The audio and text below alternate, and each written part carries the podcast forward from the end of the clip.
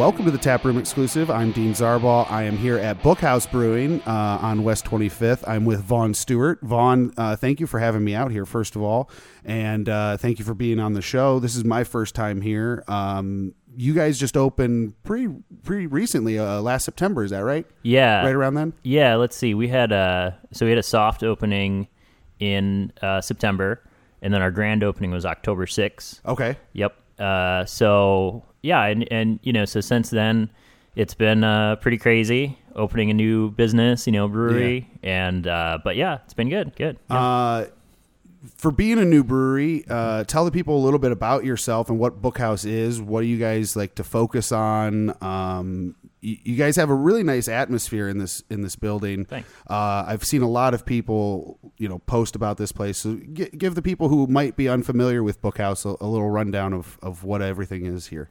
Sure. So, um, Bookhouse Brewing, it it, it kind of harkens to our our philosophy.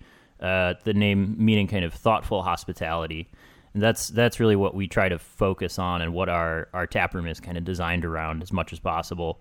Um, really, it, it came together uh, in a really fortuitous way because the the building and the space itself has a lot of history that we're just trying to kind of honor and do our best to uh, to preserve and present in a good light. Um, and so, so part of that, part of the story of the building and the space, they're they're twined together with the with the brand itself, with the the brewery itself. Um, and so, this building uh, where the tap room is was was built in 1866 Oh wow! um, as the home for Jacob and Magdalena Baehr. Um, they opened the Baehr Brewery, which is spelled B A E H R. Um, they were German Mennonite immigrants, and uh, yeah, they so they set up this family brewery here. And uh, Jacob died after about about seven years Okay. of running the brewery and left it to Magdalena. Um, she ran the business until about 1901 when she sold to the Cleveland Sandusky. Uh, it's like a brewing conglomerate kind Okay. of thing. It's pretty common in, or around that time. And uh, but yeah, so she Magdalena was known as Cleveland's widow brewer, and so there's a whole history there, and that kind of ties into the name of our our pilsner. But we'll circle back on that. But in any case, yeah.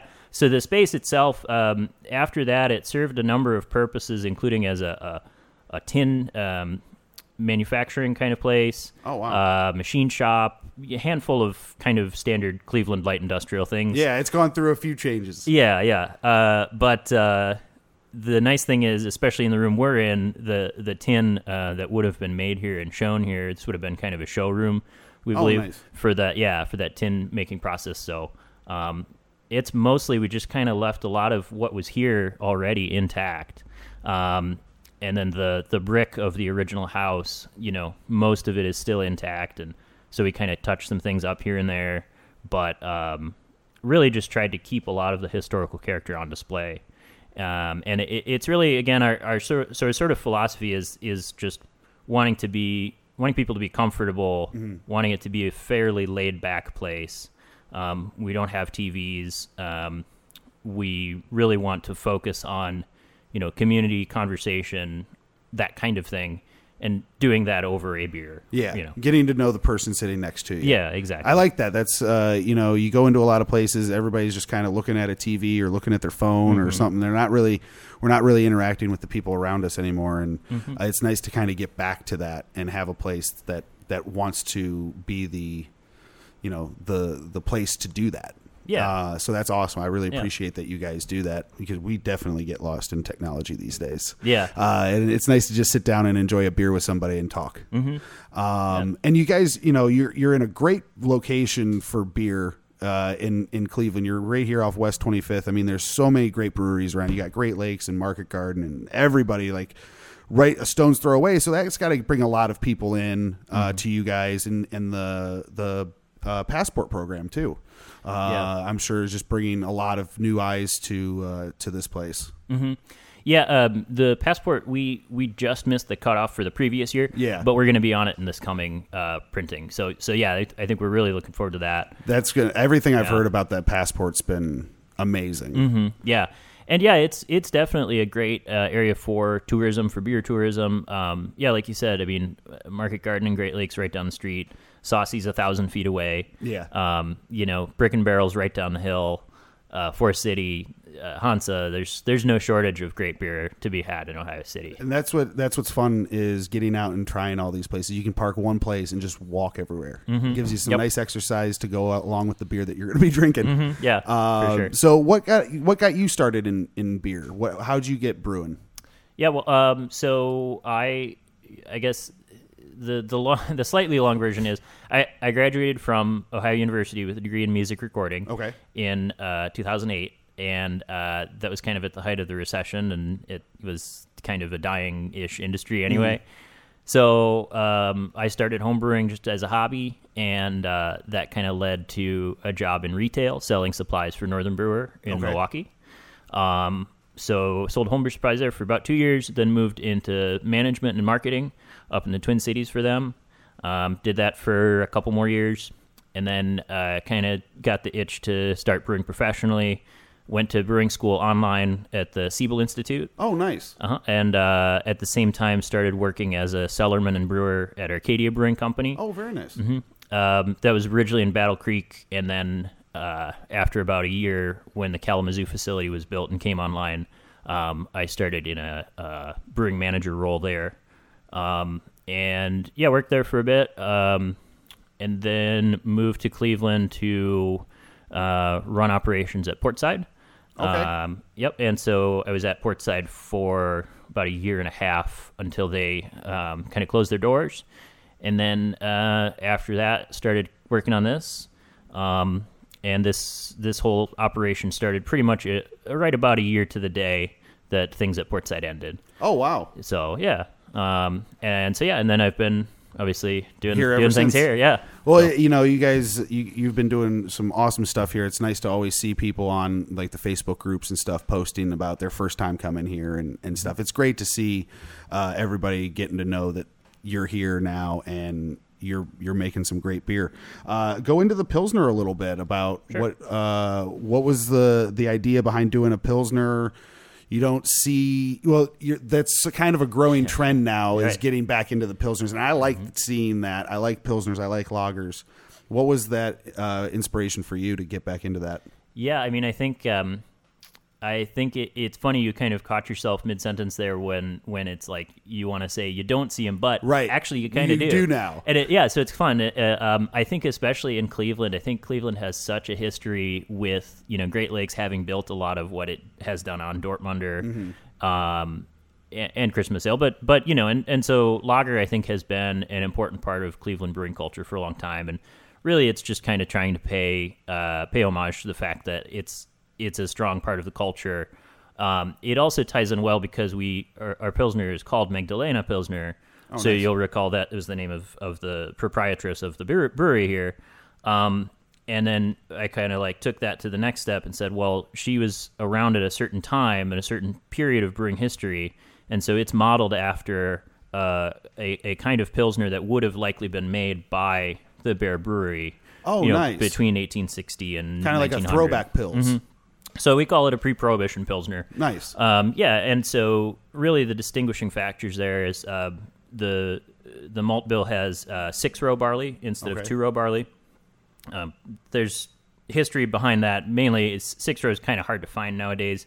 Oh, um, okay. it used to be preferred by industrial brewers because uh, this is kind of the whole point of making the pilsner this way is you would use uh, 25 to 50 percent corn, and that Okay. corn would work well with the barley to create a beer that is light, um, refreshing, uh, and uh, clear without a lot of filtration. Okay. Um, so it serves a number of technical goals as well as flavor goals, but um, our interpretation of it is pretty straightforward with about 75% six row barley and 25% flaked corn. Okay. Um, so it's still a very much a, a full bodied malty beer, um, but just with a little bit of a crisp finish from that corn. Um, it's fermented with the most common lager yeast in the world. Uh, it's what pretty much everyone uses to make lager um, because it's a very good and easy yeast to work with. Uh, and the hops are uh, U.S. Sterling. Um, Sterling's a variety that was developed in the Pacific Northwest uh, as a replacement for uh, Czech Saaz. Okay. which you know you would know from lager history Yeah. as being you know the preferred hop. But Saaz as a hop is pretty difficult to grow. Um, really only likes to grow in certain regions and just has problems. So Sterling was developed to be uh, flavor wise and aroma wise and whatnot very similar to to Saaz, but easily grown in the U.S. and so on. So anyway, um, More accessible. yeah, and so the beer itself, yeah, is uh, fairly um, has a firm bitterness, uh, but it finishes fairly light and refreshing. Um, I really, I mean, the concept of of a gateway beer, i i it's it's somewhat I don't know um, imperfect or insulting. Okay. I guess to some extent, but um, it really, I think it does serve well for all kinds of drinkers, whether Yeah. you're like an experienced craft beer drinker or just getting into it. Like it's just a very approachable, drinkable, tasty beer. See, like uh, I, I always tell a story. My grandfather was very much a he was Bud Light. That was his Right. beer, and he'd drink Dortmunder and stuff. You know, going into like what you were saying about the culture of getting people into that, but he never really did craft. He never really considered himself a craft guy, but he's the kind of guy that likes just a pilsner. Yeah. So he would come in probably, and I, I put that in front of him without telling him what it is or whatever. Right. He would drink it right up. Right. You know, and so it's it's a great it it uh, it makes everybody happy. Uh, it makes the craft heads who really want to nerd out about it happy, and then it makes the guy that's a blue collar worker coming in for an after work beer happy because it's beer. Yeah, and that's you know that's a little bit of kind of a, a another piece of our uh, of my kind of philosophy is like to some extent I think that as as the concept of craft beer is evolving, um, and as the market is as people are trying to figure out like where the market is, where we can go, um, I I think that increasingly you're seeing brewers and breweries trying to meet people where they are rather than push them to where they want to be. Yeah. And I think that that's a, a healthier attitude towards growth and, and inclusion anyway. Yes. Um, so it's it's more of that kind of thing. And I we can get into this a little more too, but like for me, a lot of what I think about as far as just the beer as separate from the environs of the tap room, which is not to say the tap room's not important, but that the beer should be able to stand on its own um, as something that you can enjoy and that can facilitate, you know, conversation and connection. But uh, basically, I think of it as you should almost be able to ignore the beer and to focus on the person you're talking to and to- Okay. you know to Yeah. the interaction you're having. The beer is just there to kind of you know act as background noise or, or pleasant accompaniment. Um, and if if Get the, the beer, rolling. yeah, well, but it's also like if the beer is so is too interesting or is too uh, challenging or is too whatever, it's drawing your attention away. And that to me, that's not the goal of, of the beers that I brew. Gotcha. I want I want the beer to be secondary to whatever else is going on and whatever The else experience. Exactly. Yeah. Yeah, and um, I, I saw you guys now do. You got the, got the three pack crowler holders. Sure. I I know, I, uh, I I really like. I didn't know about those. I didn't know they did like three packs. And like I, Yeah. I was somewhere. I was. I think I was at Masthead, and I I saw something that my dad wanted, and I ordered two for him. And I was like, oh, I want two things of my own.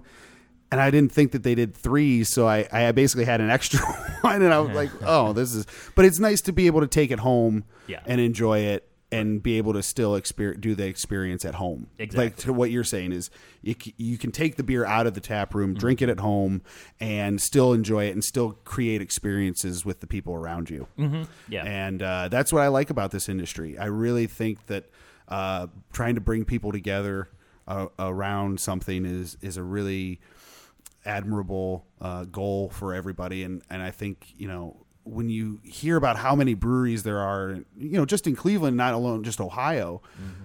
It's nice to see how big it is, but how small it is at the same time. Mm-hmm. Because mm-hmm. you know we all we all interact with each other, and it's just it's really nice to have that common goal of beer, and we can all help each other out. And it's not it's not like a rivalry thing Right. Right. it's been really fun to experience that over the last year of doing the show is just to see you know you'd think in most industries you know okay this guy is right next to me he does the same thing as me oh I, you know i want to i want to get that guy out of here but it, in the beer industry you don't hear that Yeah. you're like oh man let's help this guy out Yeah. and I I think that's really awesome. And you guys do a lot of community-minded events around here too, don't you? Mm-hmm. And that's that's a great thing. You, uh, a lot of fundraisers and stuff.